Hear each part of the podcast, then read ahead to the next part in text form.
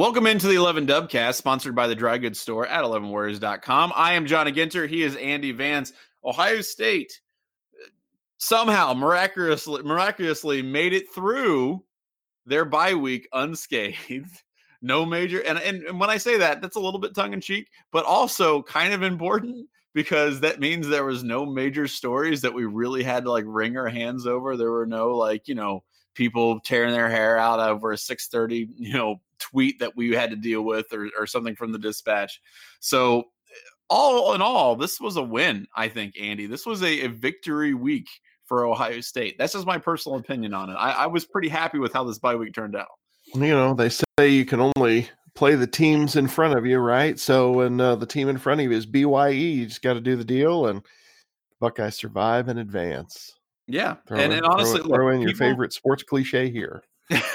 well, we talked about we talked about the rankings and stuff last week, and Ohio State, uh, I think got uh, okey doke by oh, I think LSU, right, and maybe in the AP, uh, one of the teams jumped them barely, um, and that's going to happen when you don't have a "What have you done for me lately?" statement.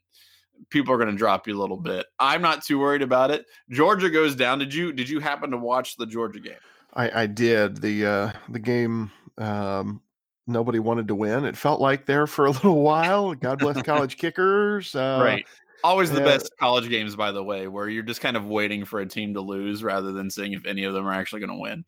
and we and we decided that uh, you know as much as I enjoy sitting in front of the television watching college football all day because you only have a limited number of chances to do that we, we actually decided to head to the bowling alley and and so we were we were throwing the ball down the lane while watching TV. I love that bowling alleys now the wall at the end of the alley is a giant TV screen so you can oh, bowl Oh, yeah. and watch football at the same time like that's that's living your best life so I'm watching the end of that game while we're bowling and you're watching you say oh South Carolina might get this done oh oh no Georgia scored again wait we're going to go into no college kickers man they're not going to get this done and you know you just have this little tug back and forth of emotions and to me and i i may be alone in this but to me losing to an unranked south carolina when you were what, like a 24 point favorite feels like a losing to purdue or iowa type of offense however It should. comma, It I'm should. so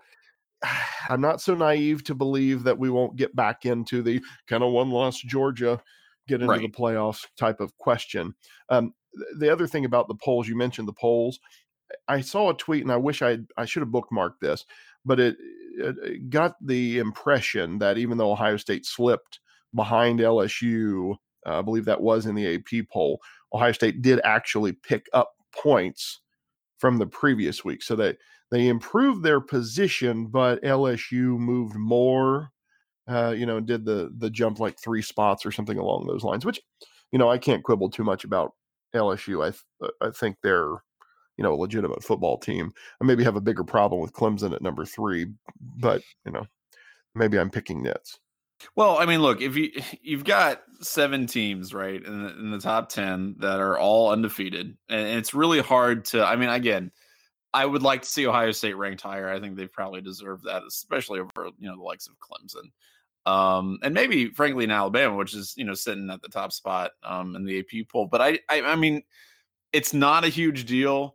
It just kind of is annoying because it, it feels like they aren't they're not really watching the games if that makes sense and again i don't i don't get super like mad about this i don't get angry but i just kind of wonder about you know when you're making comparisons between like quality opponents and things like that i understand that on the face of it ohio state schedule doesn't look great right? Because you're you're playing like you know cincinnati and fau and all that stuff. But the point that you just made right that south carolina should not be considered a quality opponent and given that it was a loss should really you know hurt uga uh, it, it just it's annoying that they will get credit for being in the sec when really the sec has a super precipitous drop off uh, after their first like six or seven teams and it's that should be taken into consideration when we look at these at these polls and these rankings it'll sort itself out right like alabama lsu is not going to be able to get through Uh, both of them are not going to get through the season unscathed, obviously. So that's that's something that you know I you know kind of keep in mind if you're getting upset about this type of thing. But um, I mean, the other thing is that Ohio State's what they got nine first place votes in the AP poll, so it's not like people are just completely devaluing them. It's not like there really is a huge difference between second and fourth in the AP poll. Um, so overall, I just you know it, it's something where you've got to be able to have something to prove to people and hopefully they'll give them that uh you know against northwestern next friday but i just you know it's it's still a little frustrating to me that part of me as an ohio state fan is still a little bit irked and i, I maybe that's unearned but that's just kind of how i feel about it yeah and to put this into perspective you know i i always refer back to the sp plus ratings to see, okay how good is a team when you set aside the voter you know, whims i won't i won't even call it bias we'll just say whims because sometimes i think voters like shiny things and you know who who who had the last best argument.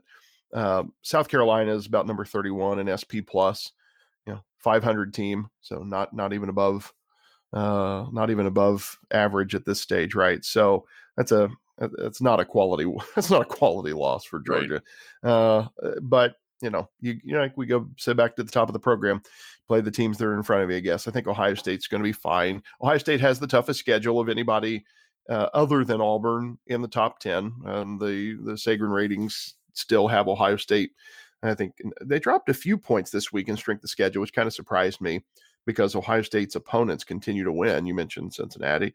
Look at Indiana actually not right. looking horrible as a football team. This is, you know, this is kind of wild. Uh, at least overall at four and two, right? So the other team um, that's that's getting a lot of love now in the the ratings. Um, Penn State, Wisconsin, you know, these are teams all ahead of Ohio State on their schedule. So Buckeyes have plenty of chances to impress AP voters, not that they matter a whole lot.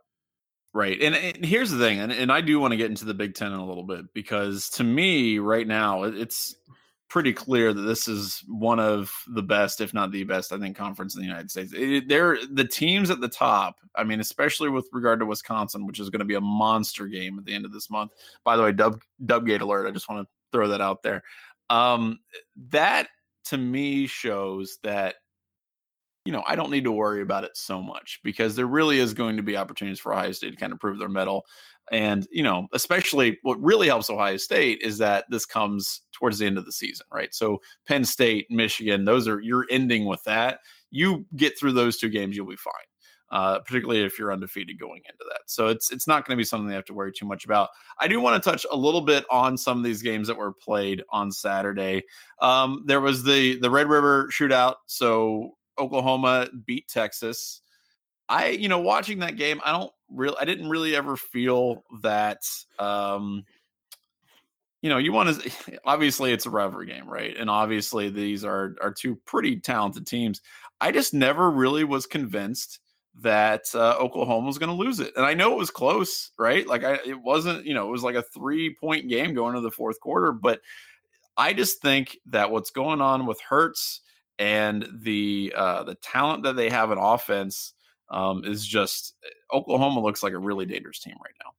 They do. The thing that kind of bugs me about Oklahoma is it feels like there's this urgency to crown Hurts as the next Heisman winner because that's just you know what happens is that an Oklahoma transfer quarterback is is ordained right. as the Heisman Trophy winner. So that's the only thing that sort of annoys me about Oklahoma. It also kind of annoys me a little that, that just the the defensive mindset of the Big Twelve. It, it, it bothers me uh, a little bit. I, I, look at Oklahoma's ratings, and you know, there's no doubt they have the number one offense in the country, but their defense is number thirty, which is probably better than it was a few weeks ago. So it's you know, it's not a complete dumpster fire anymore, but they have you know um, one of the the more porous defenses relatively speaking. Now it doesn't matter because you're making points out of thin air, you know, pretty much on every drive. They're right. they're they're making something happen offensively, so you can afford, I guess, to be a little less good on that side of the ball. But that's the only thing I don't.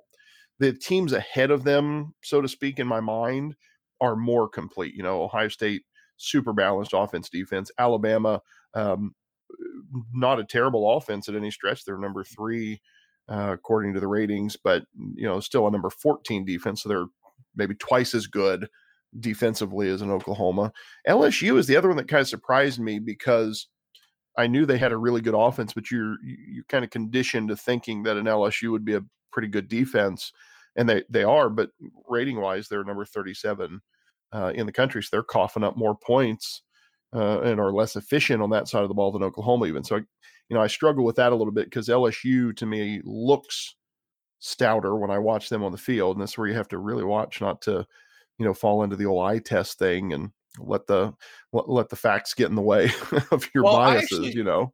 Uh, no, I actually want to talk though about uh about that real quick because traditionally you think of SEC teams as defensive powerhouses, right? Like, of course, they're going to yeah. have a good offense and whatnot, but you're like, okay, well, these SEC teams are just going to be super dominant on the defensive line. They'll have really good, you know, cornerbacks and whatnot and safeties, and they'll just make everybody look silly and, and nobody will ever score any points on them.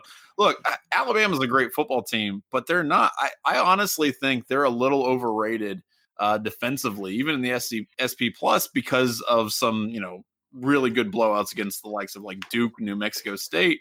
Sure. But South Carolina put points on Bama, right? Ole Miss yep. put points on Bama. Texas A&M put points on Bama, especially in the first half. So I, I mean, they're not infallible. And the same with LSU, as you pointed out. LSU again is a great team. Joe Burrow is absolutely tearing it up. They are not as scary defensively as traditionally you would think they would be. And you know, again, beating Florida, right, is a huge win for them. That is a big, big deal. I'm not going to discount that. That that was a really, really well done one on their part. But again, this this was a game that was tied 21 to 21 going into halftime, which is not like if you're going to tell me traditionally what is going to be a a score of a uh, you know a Florida LSU game, like 21-21 might be the end score. 21 like going into overtime. 21 21 might be the combined total of t- a two or three game you know series against yeah. these teams. Like that's not what i expect from those teams. And again lsu is not, not a bad team but definitely not the uh the defensive powerhouse that you would expect. Look what i'm saying is is that to me that should open the door for more balanced teams like ohio state which i believe is what like the one of two teams in the top 10 in SP plus for both offense and defense, I think. Yeah, absolutely. Um, so for the longest time, they were the only team in the top five in both. This week, um, slipped to number six offensively in SP plus. Not big, obviously, Ohio State didn't do anything wrong, but other teams improved their their offense ranking. So number six offense, number four defense. Uh, and I scan down through here really quickly. Penn State is number 10 in both offense and defense. And otherwise, that's the only team in the top 10. Ohio State's the only team in the top 10 to be in the top 10 uh, in both offense and defense. Other, uh, you know, say Penn State sitting at number 10 in both categories. Right. So, and, and you, that's, you, and to me, that, that speaks to how impressive Ohio State has been uh, in general. And, and maybe like, that's the kind of stuff that I see when I'm like, okay, if we're going to compare these teams, we're going to see who really is deserving of of being considered the best teams in America. I, I think balance is important. And and honestly, like that's not something I necessarily expected from Ohio State this season. Honestly, I thought they would be better defensively. I didn't think they'd be really good defensively. Right. And uh, I, I think that needs to be taken consideration. So a team like Clemson, for example, uh, I just, you know, I, I don't know if they're a team that uh, scares me at least as much as maybe some of the other teams might. Even a team like Wisconsin, I think, is going to be extremely dangerous here in the next couple of weeks and, and, could hand Ohio State its first loss because of what they've been able to accomplish. I mean, especially like obviously they've got, you know, the best running back in America, but how many shutouts have they pitched this season, right? They've got four shutouts. It's ridiculous. Yeah. That's the yeah. stuff that is to me what I want to focus on as a college football fan that I think is more impressive than okay, Jalen Hurts threw for 300 yards or you know Joe Burrow threw for 350. That's great. That's that's really cool to watch, but that doesn't necessarily mean that the team itself is going to be there at the very end of the of the football season. That's something that you, you talked about, Joey B. I wonder if we would look at LSU differently if we didn't have this affinity for the quarterback there. Eh, I just I find it really interesting how I don't maybe invested is too strong a word, but I think Ohio State fans are paying you know an inordinate amount of tension attention to LSU Yeah. That that you wouldn't in any other year. Another year would just be like, well, it's you know the SEC fooey on them, uh, and and check back with me, you know, come time SEC championship weekend if they're playing. Right. But but there's there's this fun little storyline building down there, and can can uh, we get a playoff that has the Bayou Bengals and the Buckeyes in it at the same time? Hmm. Storylines left, storylines right. right. Guess we're not going to have the uh, Fromm versus Fields playoff now with uh, Georgia, you know, stubbing their toe in between the hedges, but storyline still possible. If you're yeah, there's still thing. things that can come up. Here's here's what I want to do though. I want to I want to shift tracks a little bit to more local matters of the Big Ten because Oh, the oh, storylines can we can we Ten. can we talk about one national thing before we go? yeah, last thing. Yeah, go can for we, it. can we please? Is Texas officially the thinnest skin college football program in history? Yes, yes, or no? they are. Yes, they are. I just want to say a big horns down to. no, I, Oh I, my I God. don't, I don't be such a hater, but I'm like, oh my gosh, if I've heard, if i- how many more stories are there to be had about Texas whining or the Big 12 enabling the whining about the horns down thing? Like, I hope every team from now till doomsday plays up the horns down thing because it just clearly gets under their skin that much. And good grief. It's it's hilarious how upset they get about that. It is it is so unbelievably like you thin skin really, but the pettiness, the whininess Yes. is just it's Michigan esque. That's really what it is. It's Michigan esque. It's something that you would see from that team up north, and it is just so sad. And look, I get it. You know, this is like a big rivalry game. They're gonna, they're every, tempers are on edge, and everybody got like you know an unsportsmanlike warning before the game started. So everybody's like, "Oh no, we can't make Texas mad." But to me, that is just one of the saddest, like silliest things um, you know, you got to win games if people are going to take that kind of stuff seriously. And and look, Texas is sitting, I think, at four two right now. They're a good team, Yeah. but they got they got beat by their rival, and they're not going to be in the national consciousness unless something really drastic happens. Uh, for the rest of the season, and that's on them. And if you want people to respect the horn stuff, you got to win. All right, Earn it. You- Earn it. you better win. You better win because otherwise, you're giving people a lot of chances to mess with you. I, I, I look at it this way, you know, I I travel quite a lot, and you you go somewhere, and everywhere I go, I have a Block O lapel pin on my jacket, or I'm wearing some piece of Ohio State memorabilia. I'm born and raised in the state, did my undergraduate studies at Ohio State. I'm proud of my my you know connection, if you will, to the university, and and, and that's bigger than football. That's you know the whole the whole kit and caboodle. But you'll meet somebody and they'll say, "Oh, where'd you go to school?" And say, "I went to school at Ohio State." And they'll say, "Oh, don't you mean the Ohio State University?" Mm. like, yes, I've never heard that joke before. And and what do you do as a fan? You just chuckle and you know go on. You don't make a big deal about it. So, you know, I look and say, "Hey." Pe- People make fun of uh, you know the, the program we're talking about too, but good grief, like Texas, you know, gr- you know, grow grow up a little and move on. Like build Yeah, a bridge and get on over it. this is this is college football. The more you complain about, the more people are going to do it, like Yeah. forever. So You got it. I mean, that's you know, like if you you if it truly bothers you, which it shouldn't because it's stupid. But if it truly bothers you, you should just shut up about it because Just there's no way in hell Oklahoma fans will ever stop doing that if that's Yeah. something that makes you so upset and sad. Um, Absolutely. so Okay. that was ridiculous. Thanks for I- I indulging me. I wanted to hop on that little soap, No, no, no. soapbox there. It was It's hilarious. Absolutely hilarious. And I appreciate you bringing it up. I do want to talk about the Big Ten a little bit. So, the Big Ten, look, you've got in in the East, in the Big Ten East, you've got Ohio State, Penn State, and then, of course, Michigan, which, uh, okay. Uh, I don't know how they are a team that plays them. football. Yeah, I mean, look, they're five and one and they're ranked 16 in the country. That's great. Uh, they're not a very good football team. I'm just going to say that right now. No. Um, right as we No. speak, Shea Patterson is fumbling the football somewhere. Like I don't, I can't verify that, but I'm pretty sure that that is happening at this very moment. I hope his Um, life insurance is paid up, man. He's going into a whiteout next weekend, and I'm worried about his physical well being. I just, you know, I want him to stay safe, Oh. and I just hope like maybe he has a job. or something. so the, the guy just you know he's we have like an Inspector Clouseau situation um, with uh, Shea Patterson. I just want him to be okay. That's all I'm saying. yeah, poor Um, guy. yeah. So, but accepting Michigan, you've got Ohio State obviously doing great, looking really good. Penn State, which I think has just continued to improve since the beginning of the season. There, that was Penn State was a team that I had largely dismissed. Um, in yeah, part same here. Their losses, um, in part because I just didn't, I didn't have a lot of you know faith in Franklin, but they have really clawed their way in the top ten, and, and I think are legitimately a you know not necessarily a threat for national championship, but definitely a threat for the Big Ten. Uh, and of course, in the Big Ten West, you've got interestingly enough, Minnesota, by virtue of coming, you know, first in the alphabet, is at the top of the Yeah. Big Ten West standings. uh, they're six and zero, and they're an incredibly balanced team. They're they're they're looking really good statistically. Um, now, I don't know that they're going to be there at the end of the season. I think uh, if you look at their schedule, their last game is against Wisconsin, which means Yeah. that they could be in it to win it right up there to the end. Uh, I don't think they'll beat Wisconsin, but that's you know that's going to be a crazy game. And then of course Wisconsin is right there, also six and 0, 3 and zero, and even Iowa. Look, Iowa's one and two in the Big Ten, but they they are four and two in the in the um, overall standing. So these are all teams that I think are legit. Ohio State has to play three of these ranked teams in the last month ish of the season.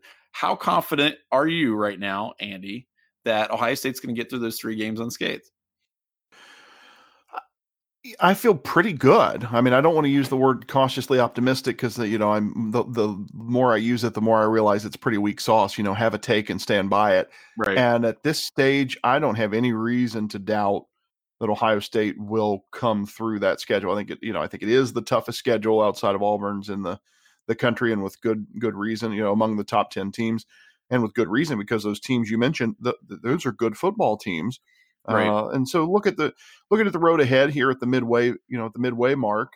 Um, I feel pretty good about Ohio State's chances uh, in Evanston. The big test to me, obviously, is that Wisconsin game, 10-26, uh, as as as uh, was alluded to earlier. Dubgate, Dubgate, Dubgate, and then you know Maryland and Rutgers. Okay, let's go ahead and put those in the win column. But that that closing one-two punch of Penn State and Michigan. I mean, that's a that's as tough a final stretch, you know, as you'll find, uh, especially finishing on the road in Ann Arbor. So you know that one I feel better about than you know Penn State. That's I mean that's going to be a tough ball game. Penn State always It is. plays, you know, always plays Ohio State really hard. Doesn't matter, you know. That, that's where you say throw out the record book. We always say that about the last game of the season, but man, more and more you could say that about Penn State as well. And there's been some fantastic uh, victories there, but there's been you know there's been a heartbreaker or two. So that's probably the one outside the Wisconsin game and the Penn State game. Those are the two games that um, to me, you know, and again, your top ten opponents uh, in both cases.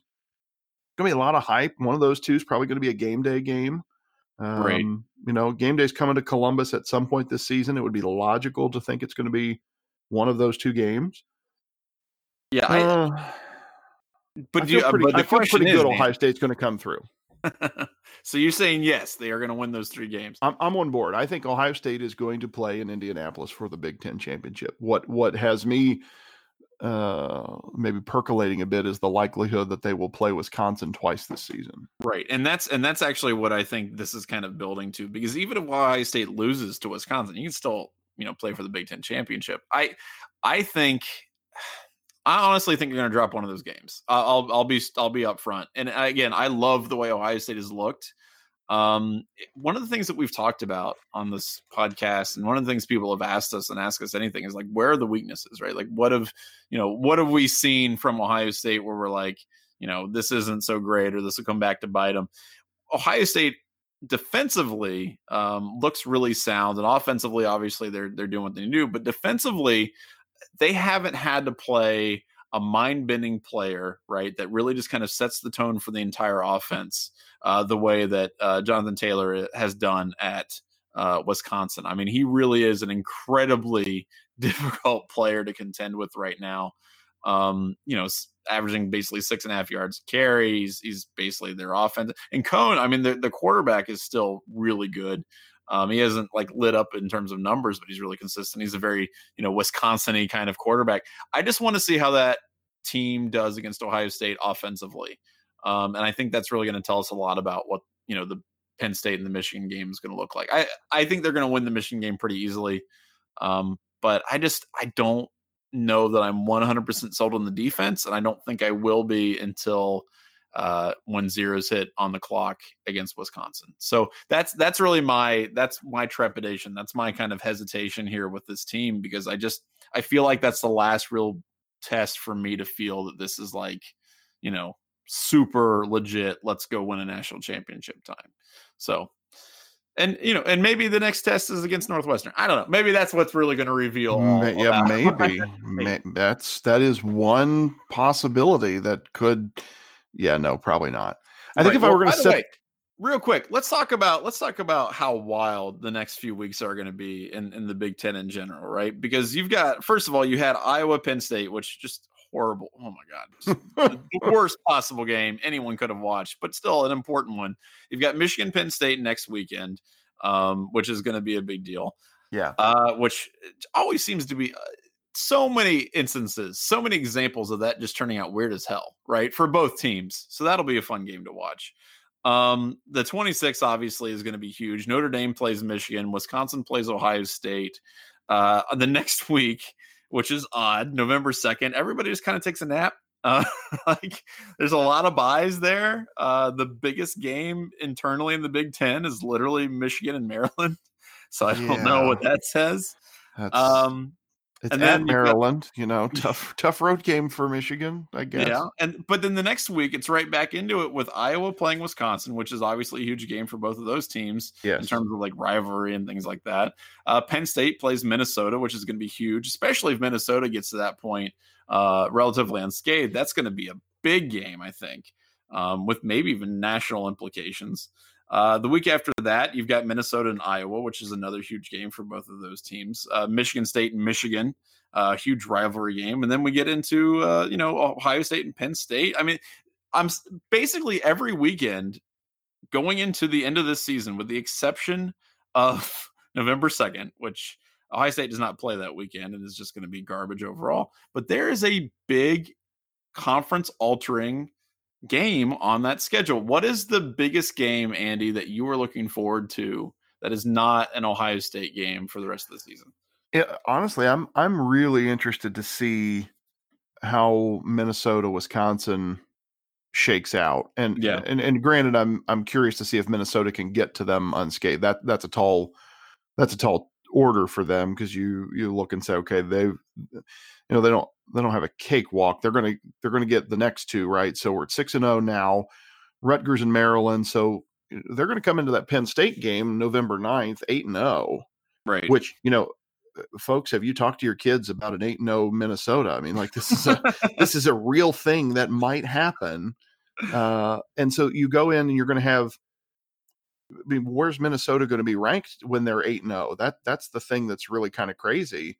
I mean, there's a there's a not insignificant chance they're going to be a top 15 team rolling into that Penn State game. So, right. Uh, you know, give Penn State the the edge there clearly. But you get down to that Wisconsin Minnesota game for who's going to go in in the West. Um, right now, Wisconsin would just be a nine point favorite. Right? Just a nine point favorite right now, based on I, I always use SP Plus to set my kind of set my lines.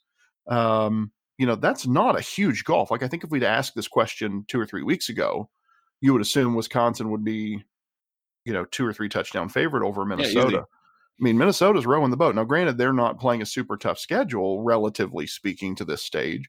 But uh, the thing that kind of blew my mind when I was looking at Minnesota's stats, they've got a top ten offense. Yeah, uh, they're they're actually their defense. You know, so it's kind of back to what we are talking about with LSU earlier. We have a super good offense, or in, in, Minnesota's case, you know, a relatively good offense, but they're only a number 38 defense. So, you know, there there's there's the knock there and, and not terribly good special teams play. So, you know, something's got to give there. Wisconsin's a much more complete team. I fully expect them to to win that game. But I it's more it's going to be more of a game than I thought it was going to be two or three weeks ago. I looked and said Wisconsin has a cakewalk to the Big Ten title game because the West is, you know, it is what it is. Right. but they actually have some pretty good games in front of them now that I didn't necessarily see being there, you know, a few weeks ago. So clearly, you know, the Ohio State game is the toughest game left on their schedule, but Iowa will be a good game for Wisconsin. Uh, and then I think the Minnesota game will be a good game for them as well. Yeah, I I actually look to November 9th as the and, and there's actually two games on the schedule that I think will be I mean they're they're all t, they're TBDs but it'd be really interesting if they were played at the same time but Iowa is going to be taking on Wisconsin and Penn State's going to be taking on Minnesota. I would be not at all surprised if the lower ranked teams, and in this case, Iowa and Minnesota at this time, uh, end up pulling the upset of at least one of those games. And that would be, I think that would say some wild things about the Big Ten, and it would really mm-hmm. just turn this conference on its ear. Um, and, and maybe not, and maybe both of those teams solidify, but either way, either way those two games turn out, I think is going to be really instructive for how the rest of the, the season plays out and would be really, really interesting. I, I'm really like excited for that weekend of games because you know Ohio State's going to play Maryland. Probably not going to be a super interesting game, but those other two games are going to be really important uh, and have massive implications for the end of this season. Um, well, and as they stand now, so you got Minnesota at number twenty and Iowa at number twenty three. Yeah, um, and, and, and they should both move up in the two weeks between now and then based on the games that are ahead of them. So are they both going to be, you know, how much farther can Iowa move up? Well, I don't know. It depends on what happens ahead of them. You know, they're they're playing Purdue and Northwestern, so they're not necessarily statement games. Um, so, but you're going to have potentially, you know, fringe top 15 teams there playing against top 10 teams. So they're they're good resume builders, no doubt, for Penn State and or Wisconsin if they if they both pull out the the victory as the front runner. Yeah, absolutely. And, and you know, again, there's there's a lot of other games to choose from. I'm, I'm, i always take I think a perverse joy in the Notre Dame Michigan game just because it's it's always just a mess for both teams. And honestly, I got to tell you something. Like I, I know this isn't necessarily going to be the case, and and still, if if Jim Harbaugh ends up right, like you know, still winning, you know, nine or ten games or something like that by the end of the season, even even if the team does not look very good, and even if they do end up losing their bowl game. I don't think he's in any real danger of losing his job. Um, but I honestly believe that if Penn State goes and takes care of Michigan, that their season is going to swiftly kind of like fall apart. Um, that that team just feels like it's hanging on by a thread. They, I mean, they were in a dogfight against Illinois with nine minutes left in the fourth quarter right yeah. on Saturday. That that is not a team that is confident in what they do. Uh, they have real no concept of of just shape when it comes to their offense. They're just hoping for guys to kind of save their bacon. And they, they had good they had good running back play on Saturday, but that's just it feels like an anomaly. Everything they do just feels completely unplanned. Um, and I really think that if if Penn State, you know, goes and, and just beats the absolute crap out of Michigan, especially in, in Happy Valley, you know, might maybe in whiteout conditions, right? It's a night game.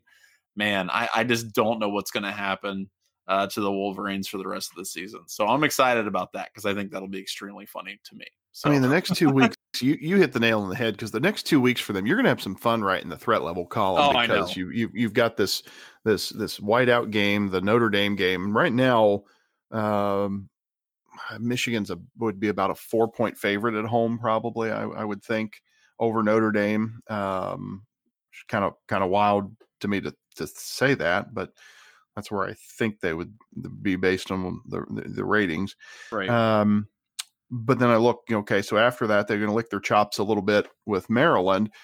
What do you say about Michigan State? You know, that's an interesting game because D'Antonio, you know, always manages to figure out a way to poke Harbaugh in the eye.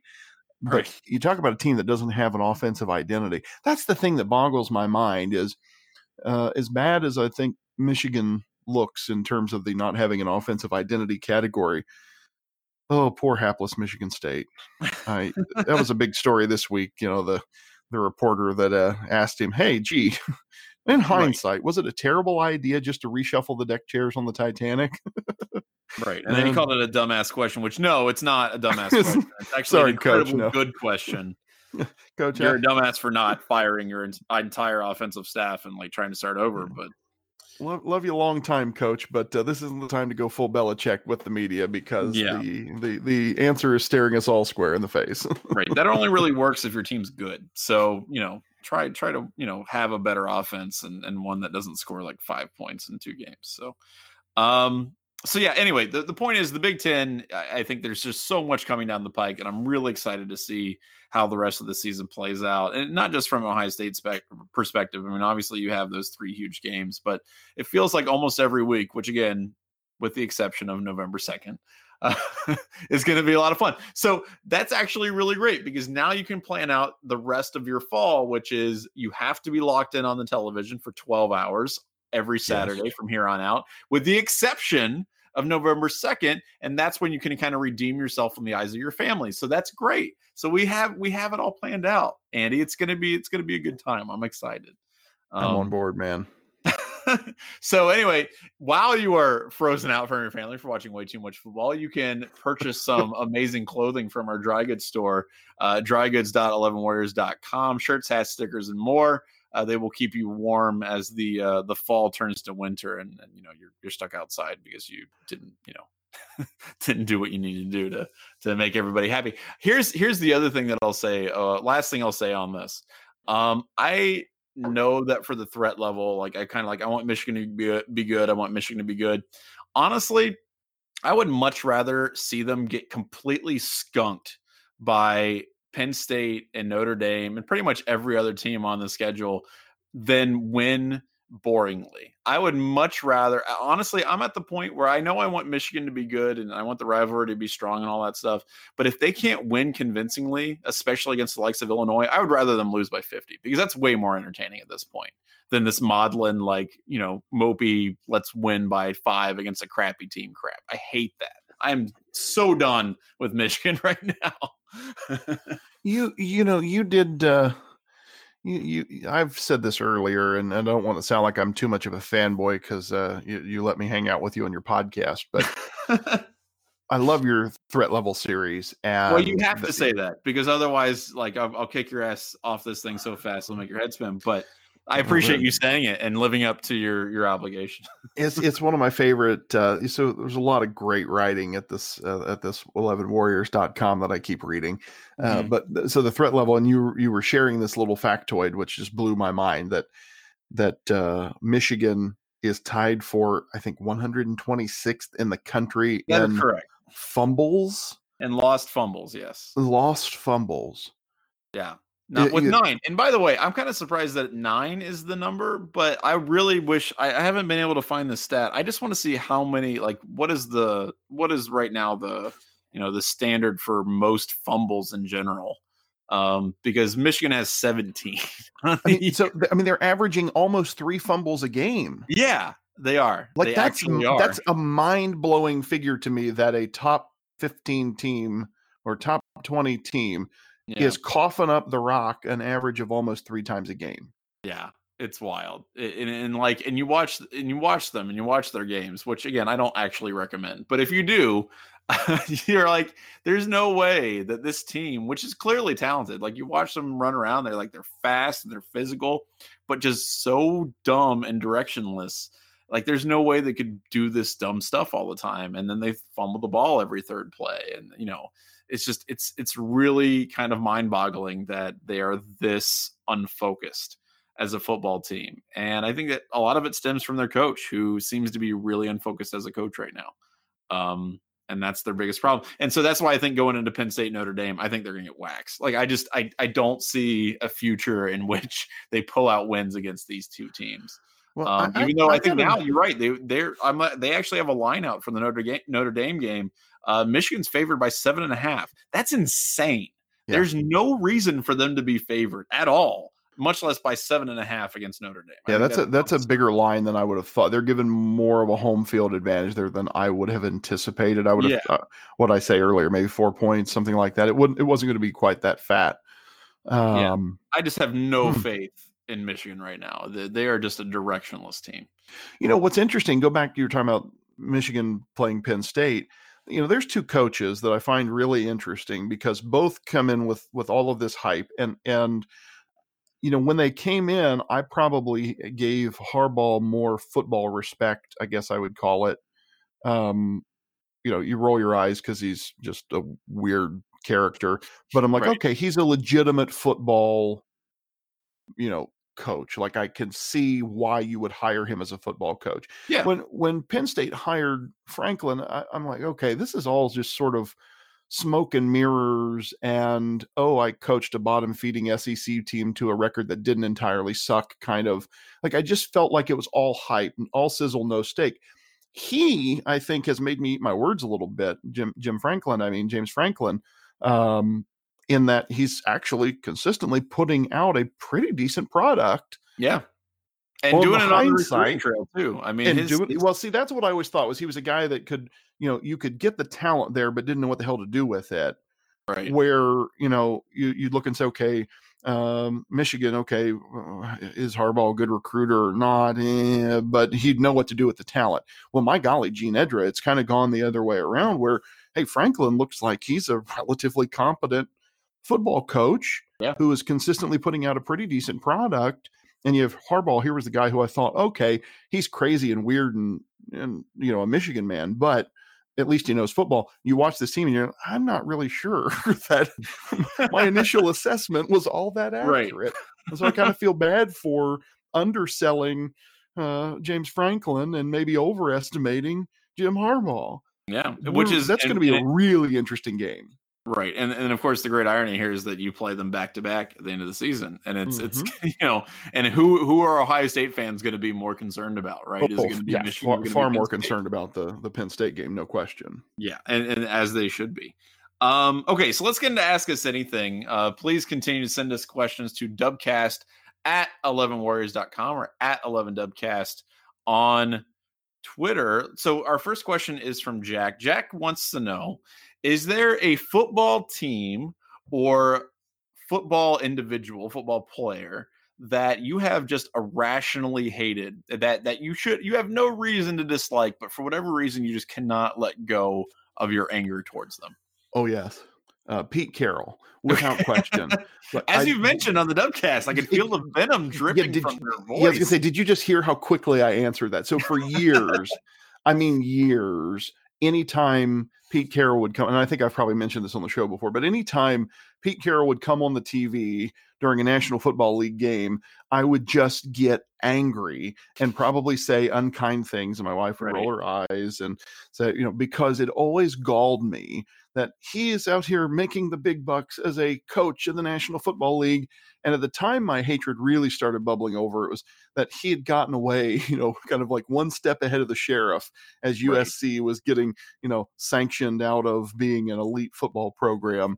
And and my beloved Jim Tressel, whom I have pledged eternal fealty to, the distinguished senator from Youngstown, you know, was like at the time when my hatred really started festering, was like vice president of student happiness at a Mac school, and it like, Right. really bothered me. He was like reviewing film for the Colts or something dumb like that, while Slippery Pete was up there in Seattle with his with all his full head of hair and his you know cool you know just cool vibe and ah, I just wanted to shake him. It just Yeah. aggravated me.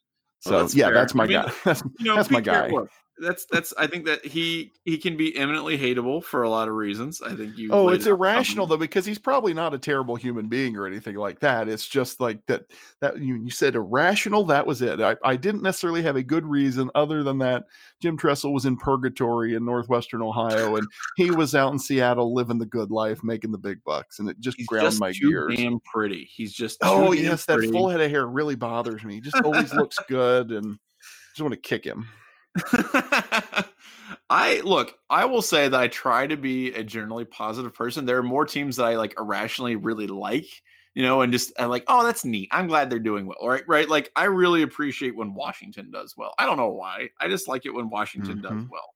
Um, when a team like, I don't know, even Oregon to a certain extent. I know I know they're flush with you know Nike cash. I still enjoy when Oregon's good. I like it when especially honestly, it's really a lot of Pac-12 teams. There are a lot of Pac-12 teams. I'm like, man, I just it's nice that they're they're nice. It's nice that things are going well. You know, I like them on their little head. well. So I try to be positive. I got to tell you something though, man. I for whatever reason just love watching Georgia lose, and I don't know why exactly it is. Uh, there's just it, they feel a little too SEC ish for me. Like I, I, can put up with SEC teams to an extent. Like I, I, like LSU. I'm an LSU fan. I I want you know Coach O to go in and just yaw yaw yaw his way Farmer to a, a championship. But as far as you know, like irrational hatred, I don't know why. I've just always had a problem with Georgia, um, and I just I, it, everything they do seems unearned to me. I don't know why. I don't know why it bothers me because I should enjoy their vibe, but I just don't. It, they just seem like you know, like they all feel like college bros from the late 90s. You know what I mean? Like it's like if OAR was just in Georgia instead of Columbus. It's like that personified. Just like dudes strumming on an acoustic guitar with like boat shoes and pop collars. And that's uh, for whatever reason, that's just what I think of when I think of Georgia. And I just I want all the bad things in life for them. And I don't know why, but that's just how I feel. And that may be completely inaccurate. Maybe nothing what Athens, Georgia is like, but that's Screw them. I just you want just them to lose. You just can't get on board with that bagman life, yo. That's that's no. what it is. you know, I find there's a certain irony that Georgia's last national championship was during the Carter administration. that's fun, which, right? yeah. Which, by the way, given all the smoke that they blow, you would think that that is like not at all the case. That they would be so much more dominant and, and nationally relevant than they have been. But that's that's absolutely true. It's it's been a long ass time. Um, so yeah, I'm not a I'm not a Georgia guy. Um, Let's see. So if Ohio State was going to play Georgia today on a neutral field, let's call it. It's probably six and a half point. Buckeyes be about a six and a half point favorite. I would say something around there. Yeah, you like that? I'd be down for. Yeah, tbh.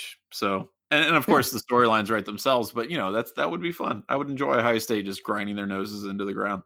Um, so this next one here, this is a really good question. This is from Bill. Bill wants to know, uh, accepting Ezekiel Elliott, who do you believe is the best Ohio State running back of the last 15 years? Oh, geez. Okay. Other than other than Zeke. Uh yeah. 15 years, so we're saying uh, basically Tressel era forward. Correct. Hmm. Um, so, well, so no, no Maurice, but basically everybody everybody after that. Yeah, yeah, I mean, I I was I was really partial to Carlos Hyde. Um, uh, now that may or may not be because we had like freshman physics together when I went back to finish my undergraduate degree, and I nice. thought it was cool that there was a football player in my in my hmm. class. But um, I was always partial to him. I, I liked his style of running. Uh, you know, I'm I'm into that kind of. I'm just going to punch you in the mouth and knock you over, run through you kind of running back. Uh, and also, there were so many times when I screamed at the television, just give Hyde the ball because I thought he could get the deal done. I, I was a big fan of him as a running back. Who you got? So, okay, well, I will say that I do have a special affinity for Carlos Hyde because I am the one who invented his nickname of El Guapo, right? Which is like one that, of the best nicknames of all time. That's right. That. And, and for those for the uninitiated, by the way, I that's not me blowing smoke. I, I literally did create his nickname. Um, I was it was in a poll, I think, um, that I was trying to do, and and I basically was giving nicknames to all. There was like a, a butt ton of running backs on the on the roster at one point. I was trying to give them all nicknames, and I was watching um, uh, Three Amigos while I did it. one of the greatest movies of all time. Yes, it's a, incredible. It's a classic um, of American cinema. I have sworn to teach uh, my son or daughter, should they ever come, um, uh, "Blue Shadows on the Trail" as their lullaby because that's that's awesome yeah. So anyway, so I'm watching I'm watching Three Amigos, and uh, you know, of course, the villain is El Guapo, and I just thought hey, that's a badass name, and El Guapo is cool in the movie, so I'm gonna call Carlos Hyde El Guapo.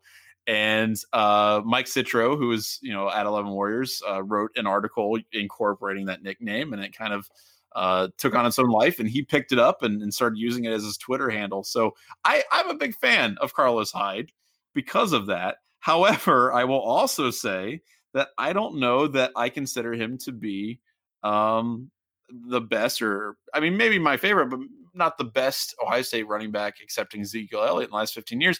I got to give it to Beanie. And look, I, I yeah. look, I love Carlos Hyde. He did some great things in the offense that he was in. Right, he had a really he had he had Braxton Miller to his to his left. He had Urban Meyer on the sidelines. There's a lot of things you can do as a running back with that. Yeah.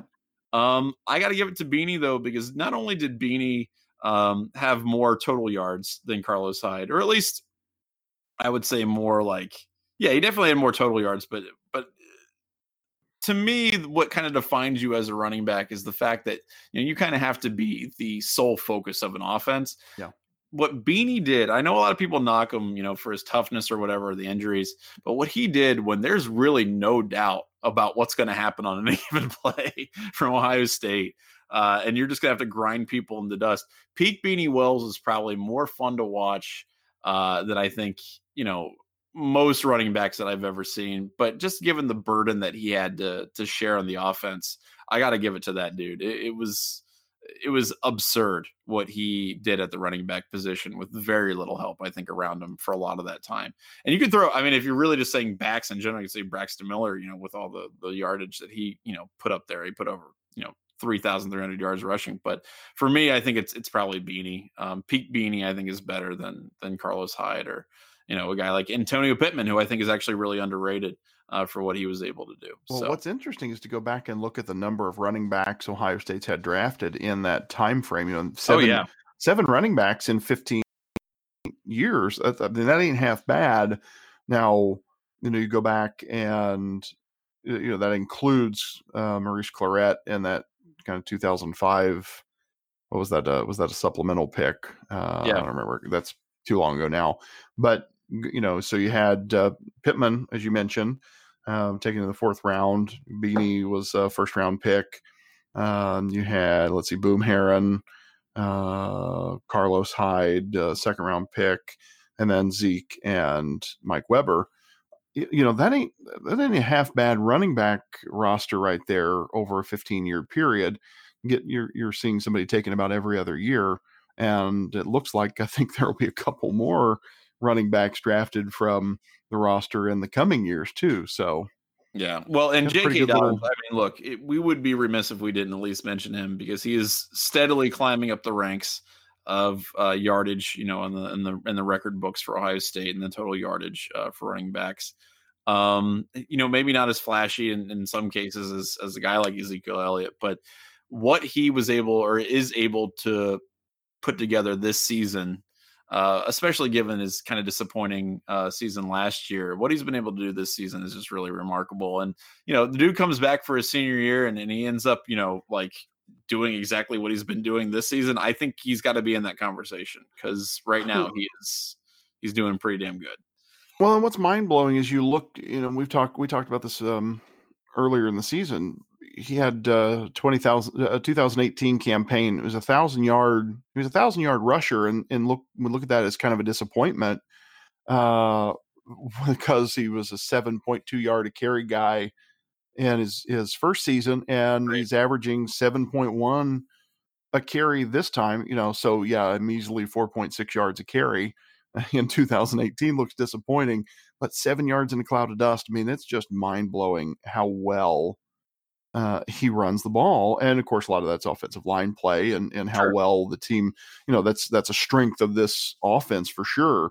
Uh, but my God, and of course, not a bad pass catcher either out of the backfield with some no. of the you know, check downs and so on. He's got got some pretty good stats there as well. Uh, yeah, I and, mean, and I think I think he's a better he's a better running back this year. You know, he's definitely improved in all those little things that you watch and pick apart and so on. He's he's taking it seriously and um, you know year over year improvement that that you like to see out of a out of a junior running back. Yeah, durable. I mean, it's been a bounce back year for him, and I, I, I mean, I really, this is a money making year for him, but I really selfishly want to see him back uh, for his senior season just to see what he can really do to the record books. Because right now he's he's looking pretty damn good. I mean, it's going to be really hard to touch anything close to uh to what Archie put together, but uh, he's he's getting there, man. I mean, he could very well end up being, if he comes back as senior, especially, very well end up being uh, the second, uh, you know, most yardage in, running back history at Ohio State. And I hope he does it. I hope he's able to do that. That would be awesome. Um, so that's Ask Us Anything. Thank you so much for sending those in. Last thing before we get out of here, Andy, score prediction for Northwestern. What do you got? Oh, a lot to a little. Wow, I haven't. I, I, haven't even I haven't even thought about that one yet. Yeah, see, this is bad planning on the co-host part. Uh, shame on me. Um, what what's the line up to like twenty eight? I think. It just like you know, it's the same situation as last time we talked about this. It just keeps increasing as Yeah. we do the dubcast. So at the, who knows? It could be at 30 at this point. I think it opened at 25 and a half. And then when we cracked the mic, it was up to like 28. Yeah. Uh, and yeah, as the money keeps pouring in, that'll, that'll probably widen out. Uh, I mean, Northwestern, uh, they're just not a very good offense. This seems feels like a feels like a familiar story we've talked about a couple times here, where you have a team that's maybe good at one thing and not very good at the other. So Right. Nor- Northwestern um, is like the 124th ranked offense by S and P plus SP plus. They're they're a number five defense, which is kind of crazy to me that their defense is that good. I mean, you sort of expect that out of a Pat Fitzgerald team, I guess, that you're going to, you know, sort of smash smash mouth football and so on. But even a number five defense, when their offense is that atrocious, uh, yeah, 28 maybe feels a little generous. I th- I think um, I could easily see this game getting out of hand, like really out of hand. Yeah, I mean it's it's interesting to me because look, they they lost to Nebraska by three, they lost to Wisconsin by nine. That those are not terrible, right? Defeats. Um, you know, but you want to you want to score more than ten points against Nebraska, right? You want to you want to be able to challenge Wisconsin a little bit. Uh, defensively, I think they're semi legit, but I they just don't have offensively anything that can hang with Ohio State. Uh, I don't know that they'll hit 28 or so. I think that that might be to me that's a little extreme, but I could I could see something probably along the lines of like 42 to maybe. Well, I don't. You know, they're not scoring points, so I just talked myself out of it. It could be something like 42 to three or 42 to seven. Who knows? Yeah, I mean that's my that's my thing. Is like their offense no, is right. so wrong. pedestrian. you know, I mean, it should you know on paper, twenty eight points is probably the right line. sure. Um, It'll but get out of I- hand. You're right. yeah, I just yeah. maybe like Miami of all, like So, Miami of Ohio I'm out going of hand. 42 7. That's what I got. That's the Yeah. number I'll give you. And I thought I was being nice, but I'm not. That's that's how it's going to work out. I can't do it. Yeah, so we'll see how it goes. It's a Friday game, which, uh, it's weird. but um, we'll we'll be here next week to to break it all down and talk about it. So until then, I'm Johnny Ginter, and I'm Andy Vance. and we'll see you next time.